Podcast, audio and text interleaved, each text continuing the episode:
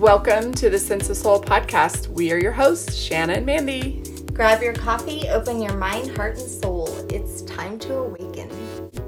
Hey, friends, if you are looking for ad free Sense of Soul episodes, you can find them at Sense of Soul Patreon. Become a monthly member at any level. You will also have access to our monthly SOS Sacred Circles, our mini series, merch, and much more. And it's a great way to help support our podcast so that we can continue to bring you inspiring episodes twice a week with our enlightened guests from all around the world. Check out our Patreon. Happy New Year's! Today with us, we have Subhash Jain. He is a professor emeritus in the Department of Civil Environmental Engineering at the University of Iowa. After retiring in 2003, he concentrated on studying Indian philosophy, particularly the Jain Karma doctrine, and has a PhD degree in Jainology from the University of Madras. He has published two books and several articles in journals and magazines on the karma doctrine. And today he's here with us to talk about his new book, The Path to Inner Peace Mastering Karma, which presents the fundamental principles of the Jain Karma doctrine.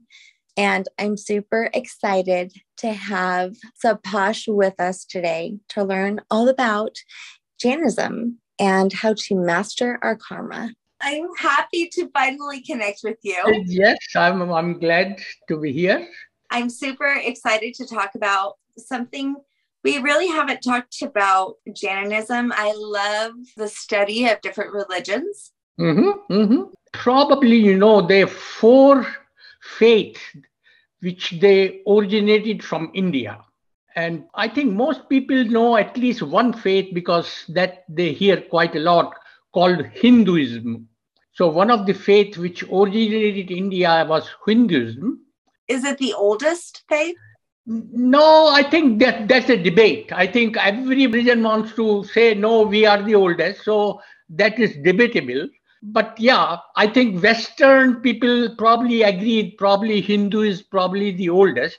But there is three more faith which originated in India. The second faith, most Westerners, they start knowing for the last 30 years is called Buddhism because they start doing yoga and meditation, things like that. So they became little more familiar with Buddhism, also started from India.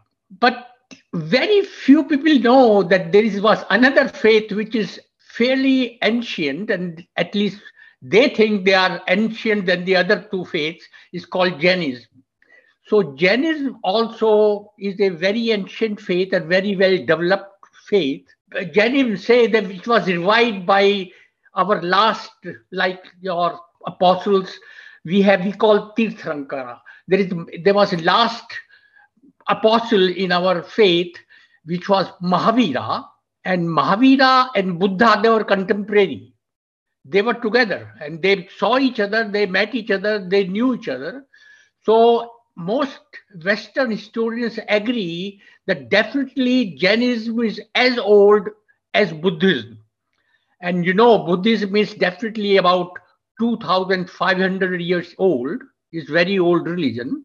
Now historians start agreeing there was probably there was another fellow earlier than Mahavira who started this faith and which was about 3000 years ago. But it's fairly ancient religion. Everybody agrees that the buddha and mahavira they were contemporary.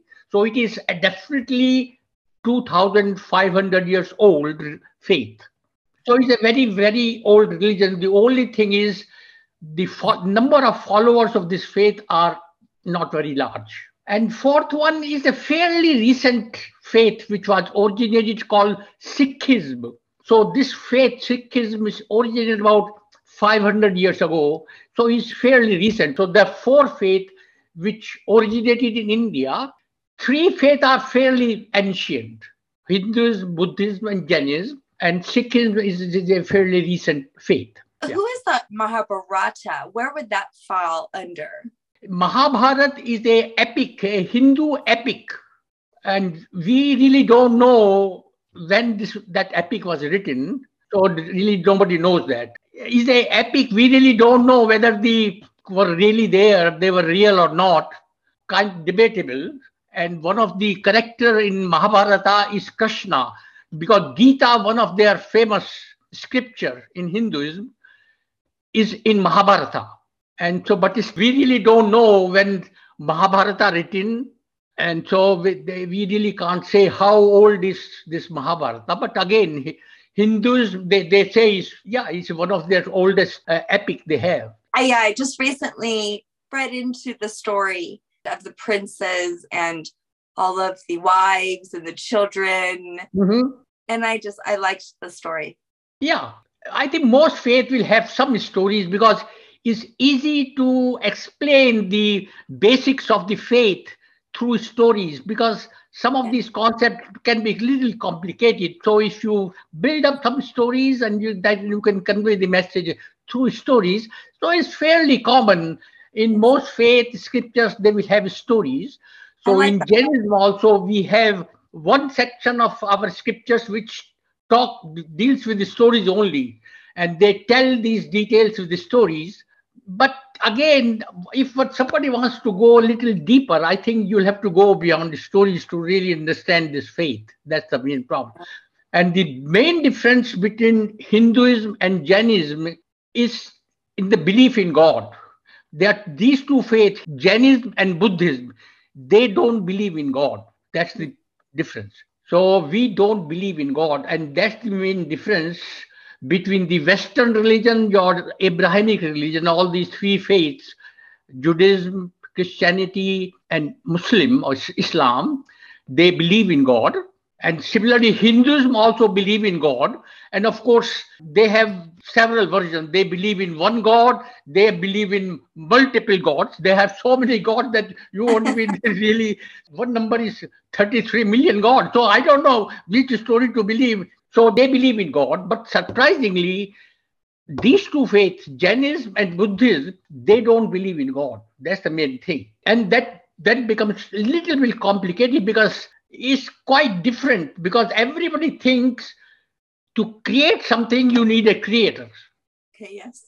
So who created this universe? That's the main thing that they think, oh, somebody created this universe. But the question we ask, Jain ask, if you need a creator to create something, then you need a creator of the creator also because somebody must have created the God.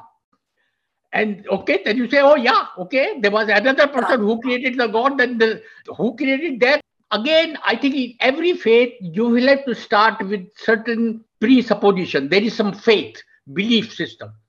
That is fine. It's okay. You believe in that there was somebody who created the universe, fine. We believe no, this universe was there all the time and this universe will remain all the time. So you really don't need any creator because if it is eternal and it was there un- uncreated, it was there all the time, then why do you need a creator? Surprisingly, even Buddhism, they also don't believe in God. So Jainism and Buddhism, because these two were contemporary, the founders, they ex- exchanged ideas and they both agreed, I think, somehow that, yeah, they don't, there is no God. And actually we created god not god created us that's the main difference before even humans were on the on the universe there was no god at that time nobody knew god so we created god as a human being we create we did something oh we start asking questions oh, oh how who created this thing okay so we couldn't find the answers. They say, oh yeah, there was something, somebody who created the God and we uh, created this universe and we call it God. It's fine. There's nothing wrong.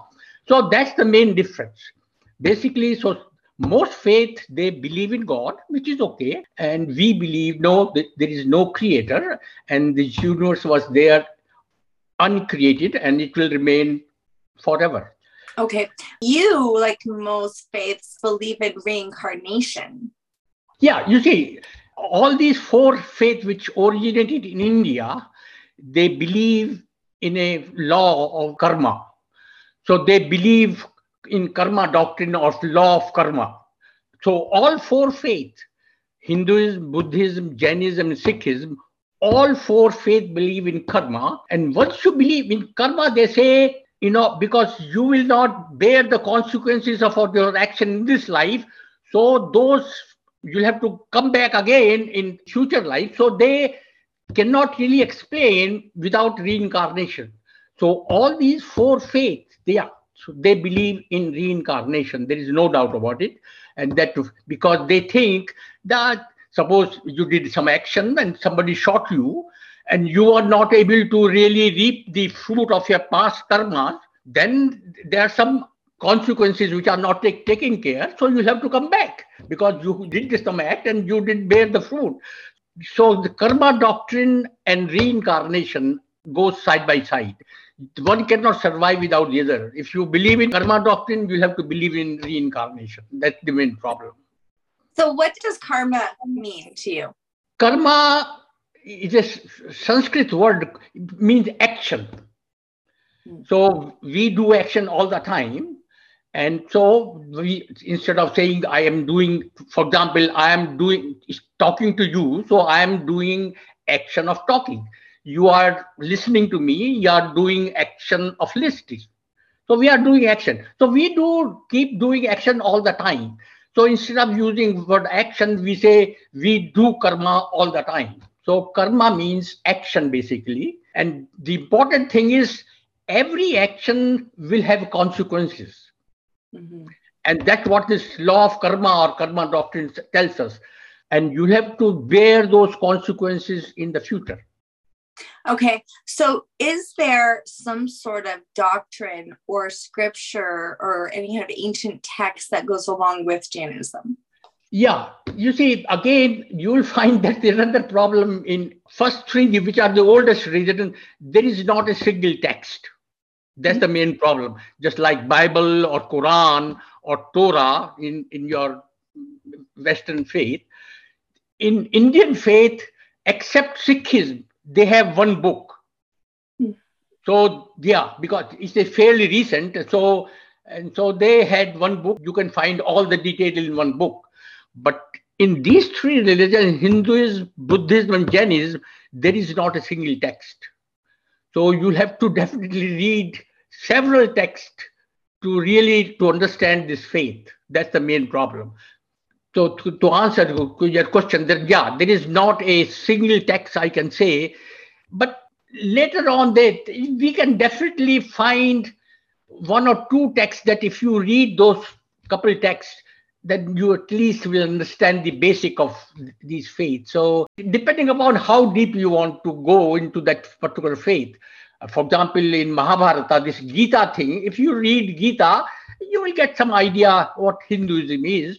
So similarly, we have one text which you can read, you will get some idea, but but will not say no. This is the only book we have, and that's the main. We'll say yeah, you can get idea of reading this book, but still you'll have to read some additional books. So was it originally from like a Sanskrit?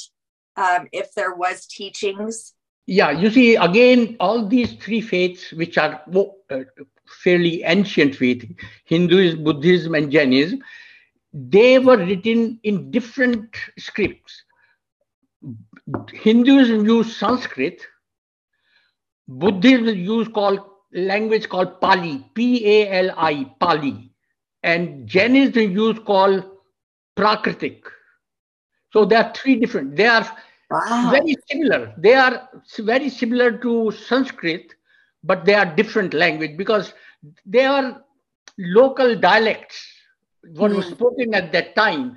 So right. they wrote these scriptures in the language which was spoken at that time. So at Buddhist time, where Buddhist the people were talking Pali, so they wrote their scriptures in Pali. In Jainism case, they were talking Prakritic, so they wrote in this Prakritic language. So I would say, yeah, all these three different faiths, they have different language, which is not very different, which is very similar to Sanskrit. So they are quite similar. Now, do do Jainism have any deities that resemble, you know, some sort of angel? No, you see the distinction. We definitely want that. If you understand the purpose of life, why we are here, then you can understand what we are talking about. Just like in, in Christianity, also, they say that you are born as a sinner because Adam and Eve, they didn't follow some rules and we are born as a sinner. Every one of us is sinner. That's what in Christianity is. We also call that every human being carries some karmic debt. You see, we, we use instead of sin, we use a term called karmic debt. Everybody carries a karmic debt because they did some deed in the past, and due to those deeds, they collected some karmic debt. So in Jainism, Hinduism, Buddhism, this is what they call moksha, nirvana, or salvation, or you become pure soul. So my soul is impure because my soul carries some karmic debt. So once I get rid of this karmic debt doing some good actions, then my karmic debt will become zero and my soul will, will become pure soul. Mm-hmm. So every soul can has a potential to become pure soul. And those pure soul, they cannot really do anything. They don't act like deity or angel or God like this. They cannot do anything for yourself. They just basically they are pure soul. So they don't have what we call these pain and suffering. So they are free of pain and suffering. See the title of my book, this inner peace. This mm-hmm. inner peace is basically once the soul becomes pure soul, then it attains inner peace. And then inner peace is a different thing. This what we call happiness, which we get through our all these senses. If I see something good or sometimes eat something good, I feel good. So these are sensual pleasure. These are not really inner peace. So we are trying to find inner peace, which is the characteristic of soul, not of body. We are most of the time think, oh, I am the body. Who, who am I? Oh, I'm that tall. My name is this. I'm a this color. All these I talk about body. But we keep forgetting there is another thing beside body. Sense and of soul. yeah. So because this, this table sitting in front of me and we, they, they, they doesn't have soul and surprisingly, nobody really talks about the soul. We do every you get up early in the morning, you just do all the all the time you care of your body, you really don't pay any attention to your soul. And that's the main problem. And this is what at least in my book that i address that we have to take care of our soul which is more important than body if you want really what i call inner peace then it has to be through soul so that's that's kind of like in Gnosticism where I found where Jesus was teaching the inner journey. You're that right. it was the kingdom was found inside of you. Yep. And you know, but yet, you know, what we're taught, you know, in the dogma of religion is that everything is outside of you. So everyone's always searching for everything outside, their happiness, their success, but the soul work, right? The evolution of your soul, not just in this life, but overall, is all found within. And this is where the peace lies. Yes, right, exactly. And again, depending upon your starting assumption, because if you believe in God and then you say, God take care of all these consequences and actions because he keeps the account, then you need not to really worry about too much about karma doctrine because somebody will keeping the account and he's doing all these things and he give the judgment and then you go to hell or heaven or whatever you need not to worry about. But these two faith buddhism and jainism because they don't believe in god and they believe in karma doctrine then question is oh boy that who who keeps this account that what type of action you did and what kind of reward or punishment you will get? So because if there is no god so now we know a little bit more about body because we have another body inside which we call genetic body. And we know genetic body has lot of information. A tiny molecule of your dna it has so many it, you won't believe that what is included in your dna is tremendous amount of information. So in jainism we also believe beside genetic body there is another body which we call karmic body. And that karmic body keeps everything the account of all your actions all your karmas. What type of karma you did so all those accounting is done with this with this karmic body. So we, in order to understand how this law of karma works, then you have to understand this karmic body. Is it like an akashic body? Yeah, yeah, yeah. So you see, that's the main problem in Jainism is because we cannot really genetic body we can see now because through microscope and electronic microscope we can at least see what we are they are talking about. But, this karmic body is very very fine. It's so fine. All this existing instrument you can't see this karmic body. So it's still everything is in imagination. Oh, there is a body but the kind of details they gave give you then i think you say makes sense because scientists also have this problem because scientists found they talk about this mass or energy in the universe and they talk about 96% mass energy is called dark matter and dark energy 96% of the mass and energy of this universe they, they can't see Mm-hmm. They also only can observe and see only 4%. So they are uh, talking about what they call these new particle, God particle, or this particle, whatever they're calling these days. Yeah. So they think that all this space is filled with this fine matter. And that's what Jainism also believes that that fine matter which scientists are talking about uh-huh. is probably that matter, our karmic body is, is made up of that matter. I agree. I scalar energy. Tesla, uh, yeah, Nikola right. Tesla, he definitely understood. Yeah. I want to ask you, genetics, our ancestors, how much of our ancestors' karma are we carrying within our journey? In Jainism, I, I can say probably in Buddhism, in Jainism, when you die, you leave your body here. It doesn't go with your soul and suppose in next life depending upon what type of action i did in this life if i did good action probably i will be born as a human being again but if i did very bad action probably i will born as a animal or insect.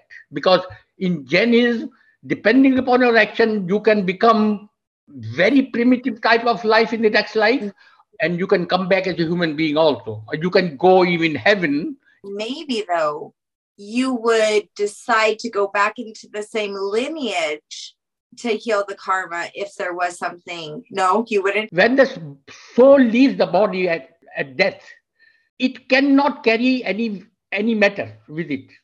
Okay. It, okay. carries only very fine matter. It carries karmic body. And it carries karmic body has no mass, is a massless. Okay. I follow so, you.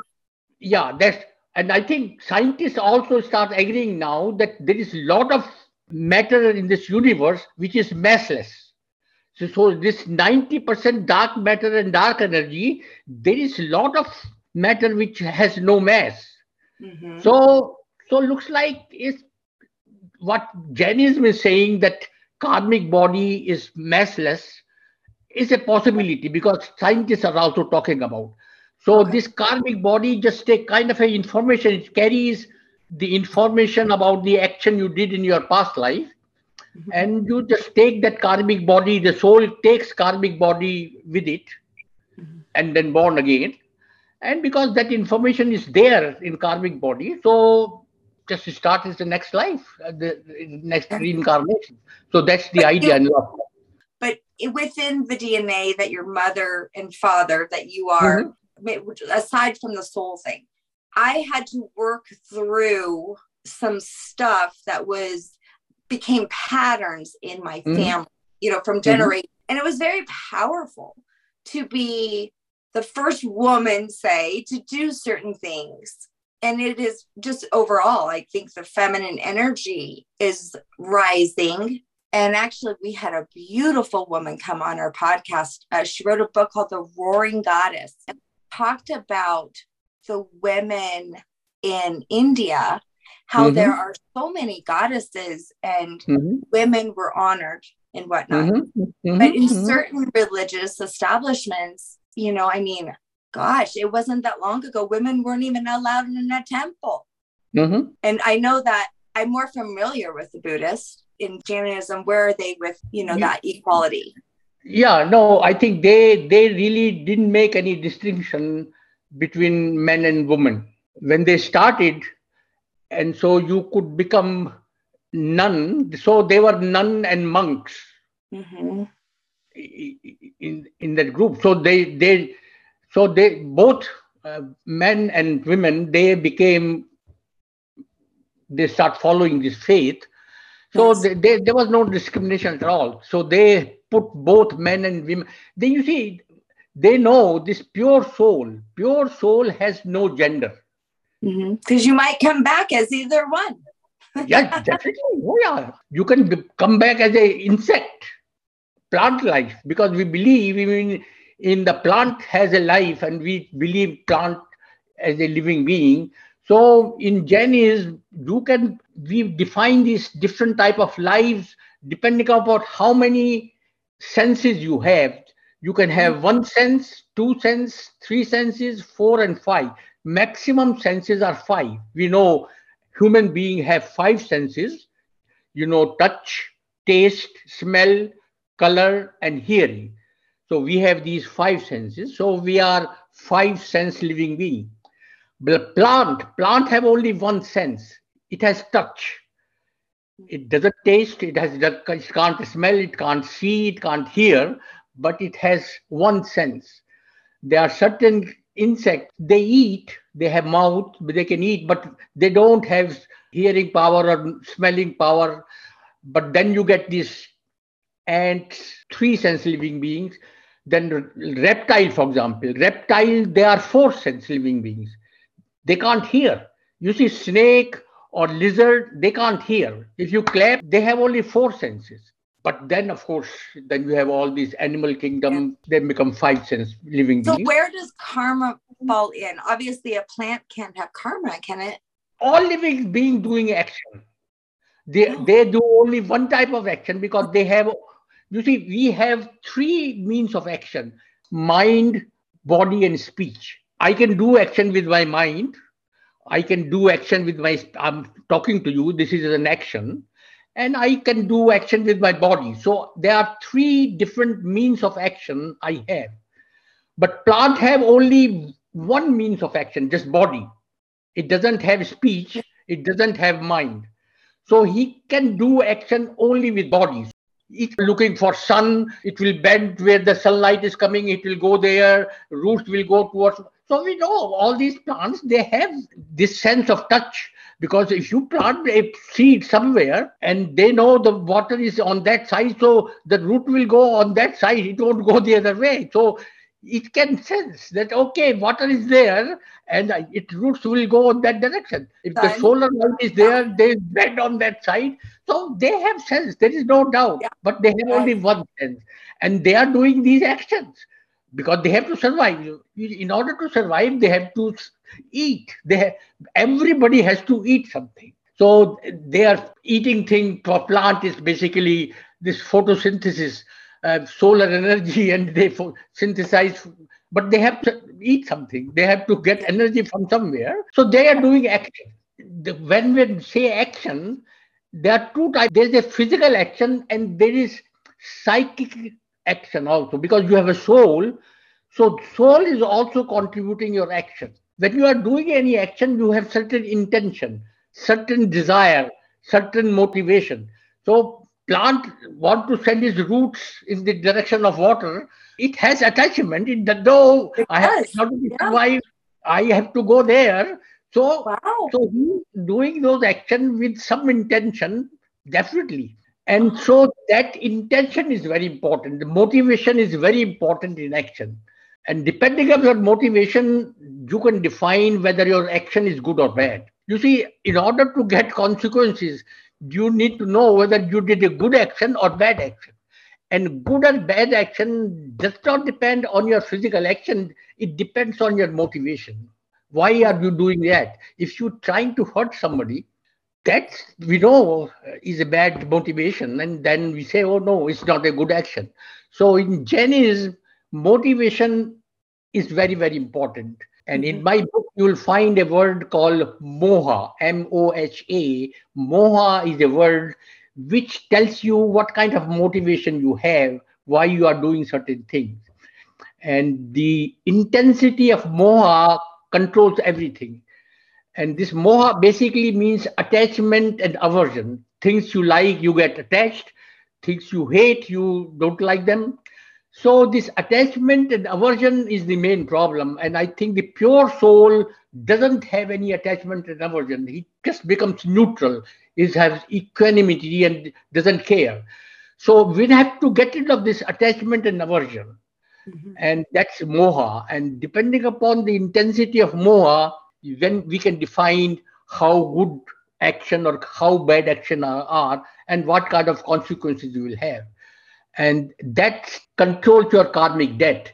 If you do action with less moha, then you get less karmic debt. If you do action with very large intensity of moha, then you get large karmic debt. So somehow you'll have to control your karmic debt through this moha and do these actions without really having lots of attachment and aversion. That's the main thing we'll have to talk about in Jainism. Jainism, this moha thing is very, very important. You're a great teacher. No, no. I I'm fully following you.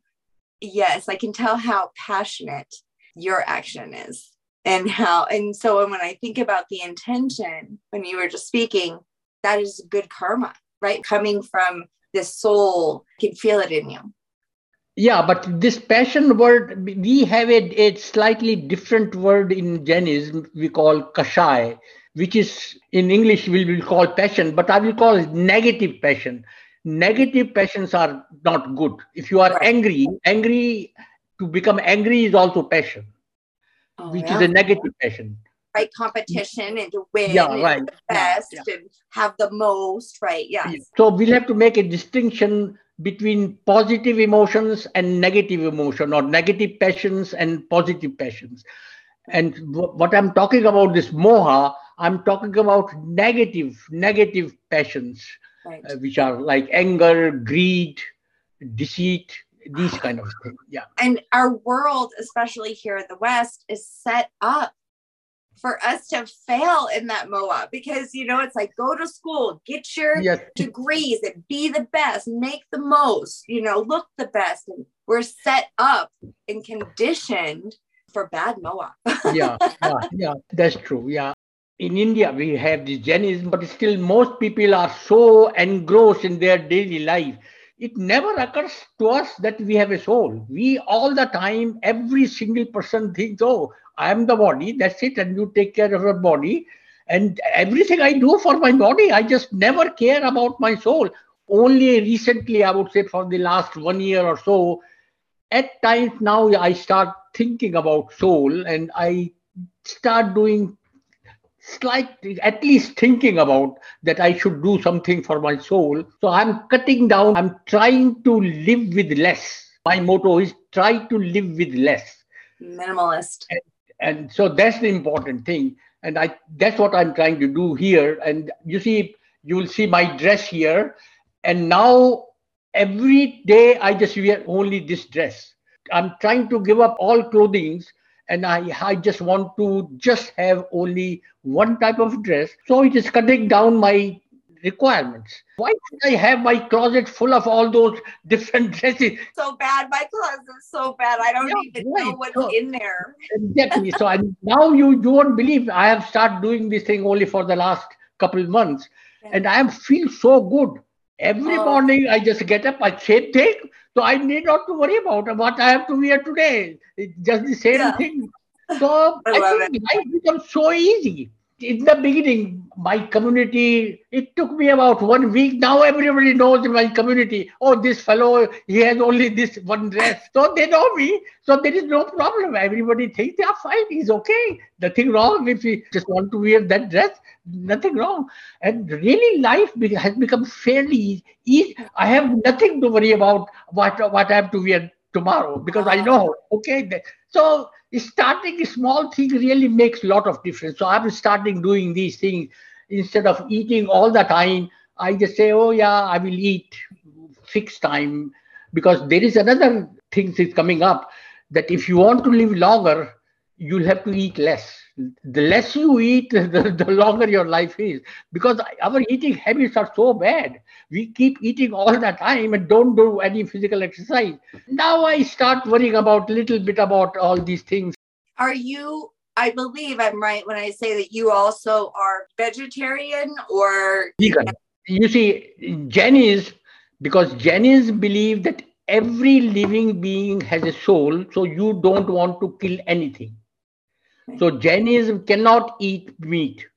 So they Jains are vegetarian. Okay. But they do take dairy products. But now we start t- telling them that even dairy products you are causing harm to animals. The way the animals are raised, the, the environment is so bad. So some I would say probably five or ten percent Jains, at least in, in the US, are now vegan. I'm vegan. Okay but I became vegan only the last three, four years. Okay. I have little bit thing there because when I go out, yeah, it's hard. Then I say, okay, suppose I go to my sister's place and yeah. sister some something in in the food which has dairy right. product. I don't really. I said, okay, today at this hour, I'm I'm not I'm vegetarian. I'm I'm not vegan. So I'm not very strict vegan that I won't do anything at home i'm vegan yeah you're so intense yes. yeah i'm i'm little flexible in this yeah. Well i mean like wonder if there was like a really good bowl of ice cream in front of you that your niece made or something special for you. Yeah. Yeah that's that's the thing yeah. If somebody really made for you because i was in, in india la- last month and i was there so everybody there eat dairy products. And when i go there they serve me something to make a, a, special thing for me is kind of a i said no don't you need not to make today i am not vegan. So that's been like an involving thing because the mass production you could see how it would be okay if you had a cow and you were just yeah. you know yeah right right. But i mean gotten out of control that it is abusive and right, right. yeah. I wanted to ask you where did the name jainism come from? And what does it mean? Okay you see according to Jainism, they say the word the Jainism came word from Jina, J I N A. Okay. Jina. Jina means the fellow who has conquered his desires, uh, these attachment and aversion. So he really didn't have any desires, didn't have like and dislike. Soul became pure soul, pure. So that's the word jina is I think is a Prakritic, again, this language, three languages, Sanskrit, Prakritic, and Pali. In Prakritic, Jina is the word who has conquered his desires. Okay. Was he a person at one yeah, point? Yeah, yeah, okay. yeah. Everybody, yeah, yeah. The Mahavira was the person. Yes. And according to Jainism, every person, every every living being has same identical soul. Souls are no different. The only thing every living being is carrying different amount of karmic debt. You you are ca- carrying karmic debt i am carrying karmic debt. The more karmic debt you carry the worse you are. So if i get when i die and if i die with very large karmic debt i am positive that i will born as an insect. But if i die with a less karmic debt chances are that i will be born again as a human being. So in Jainism, yeah, this karmic debt is the most important thing. And mm. every every living, all these plant life, everybody has same soul, and every soul can become pure soul. So the, everybody has to just get rid of this karmic debt. Yeah. And so earlier you get rid of the karmic debt, earlier you will get the inner peace, and then you need not to worry about. So this the whole idea. So you wrote you wrote this book, and you tell the story of an American student that you had. I feel like I'm the American student right now. You are just full of wisdom, and I appreciate it. You taking the time to share all of this wisdom with me. But how can one work on their karmic debt? What would be an example of someone who, I don't know, I mean, how do you even know that you have it in your current life? And if you do discover that you feel like you have a lot, or can you even know? Yeah, but you see, that's what I'm saying. Now my motto is live with less. Okay. That's the thing. And the bet, if I keep controlling my desire requirements, I am definitely reducing my karmic debt. So, in order to reduce my karmic debt, I have to draw a line that I don't want wealth beyond this limit. you see, The problem is when I got a job, I was happy. I got, but then I was getting certain amount, but it was never enough. So once I got that amount, I wanted more. Then I got more, uh, my salary increased, but I want more. So that thing you keep wanting more, more, more, more. There is no end to it. The better is that you start drawing this line. Okay, once I get this that much, then I don't want to really care for more. So that's the starting point. And once you go there, then you start re- reducing your requirement. And as you go reducing your requirement, then you are in the right direction. And eventually, then definitely you can see the less desires you have, less requirements you will have. You more desire, you will need more, more, more, more. Most people can relate that when you clean up a room and you get rid of stuff and send it to the Goodwill, not only does the space feel better, but you feel better. You feel exactly. this freedom from this stuff, from the attachment yes. of the stuff. Yes, exactly. So you're making space, mm-hmm. Um, mm-hmm. you're physical and also within. Exactly. I couldn't say anything better. That's the way you need to go. Well, I, I just heard it from you. You said it. so one other thing. So who said was it uh, the Dalai Lama or was it Buddha who said attachment is the root to all suffering? Yes, yeah, it is a, from Buddha. And because I just told you that these two fellow, Mahavira and Buddha, they were contemporary. Yeah. They agreed certain points, but certain points, of course, they didn't agree. Yeah, it's okay. In Jainism, we go a little bit extra step to reduce our requirement. Mm. Buddhism, they don't need, they think, no, you need not to reduce your requirement that much. Jainism is a little bit more stringent in in rules like i've heard of maybe this you know we're in america so we see you know whatever they want us to say but i actually saw one time that someone was actually taking a broom and actually sweeping in front of them so that they wouldn't step on insect right. Insect. Yeah. yeah this is yeah so jain monks they carry a broom all jain monks and so they very careful. When they walk when they sit down everything they use their brooms make sure they don't kill anybody. Mm-hmm. but in jainism also there is one one sect they don't even wear clothes they are naked. Our monks in one group they are naked. They don't have anything. They don't have nothing wow yeah so they, there are about 500 monks jain monks in india which are naked they live in society. They live in society. They live there because the society somebody has to feed them because they don't have anything. Nothing. Naked. They sleep on the floor. They no. sleep on the floor and they just eat only once a day. They drink only once a day.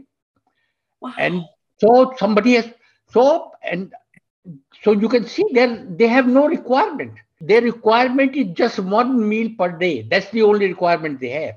So, so the society, Jain society, provide them one meal a day. They do that whatever they want to do. So, oh you, they, uh, yeah, that's what I'm saying. Is our faith goes to that that extreme that eventually you don't own anything. Wow, I get it. Mm-hmm. So they are really truly freeing themselves of all karma because they would like to, in their next probability, be pureness and be one with. Yeah. But again, one has to be careful. Externally, they are doing those things. Internally, is very important. Why you are naked and why you are eating one time a day, if you are trying to impress somebody or you want to get fame or to, then it's not a good intention. Yeah. And the way you are doing, you know, I have to, you want to make your soul pure soul. That's the purpose. Yeah, then you are doing very good. So what has to be careful that this moha is very important. And I think I know definitely there are some monks which has very little moha, and I, I think they are doing pretty good. But I would say one has to be little careful. There are still some monks which have not really reached that stage of moha. They still need to work a little bit more. so what I'm hearing though, that little more may be the ego. Yeah, exactly. This moha, one of the component of moha is ego. Okay. As long as you relate your yourself to your body, not your soul, that is ego. Because ego is basically telling you, oh no, you are just body. Don't worry about soul. Yeah. And so we relate everything, this what we call self. Self means my body is self, but the self is different than body, and that ego comes in there. So yeah, that's it. So what has to take care of ego first? That you start believing in soul. You need your body, but soul is more important than body. That's the important thing. So what's interesting is like the Cathars, and and you know I think actually several groups that came off of ancient mystery schools, mm-hmm. they believed that we were stuck in this body. And so they didn't want to procreate. And the goal was to free yourself mm-hmm. from mm-hmm. this body, you know, from having to keep doing this body. Mm-hmm. mm-hmm. And and then the ultimate, you know, would be to become pure, right? Sure, um, sure, sure, sure, And sure, so, sure. which which is the word Cathar. Mm-hmm, um, so it's interesting how there are many similarities around all of the world that have core beliefs like intention right so what i'm getting from you intention and impermanence yeah. But and yeah again i think i would just go to this word moha in my book because moha is basically moha. these things. And moha includes two things ego. Okay. Yeah. One component is ego and second component is, is negative passions negative passions. Negative. anger greed deceit all these things. So these two are very important. You shouldn't really this attachment and aversion is the main problem you shouldn't get attached to anything. People?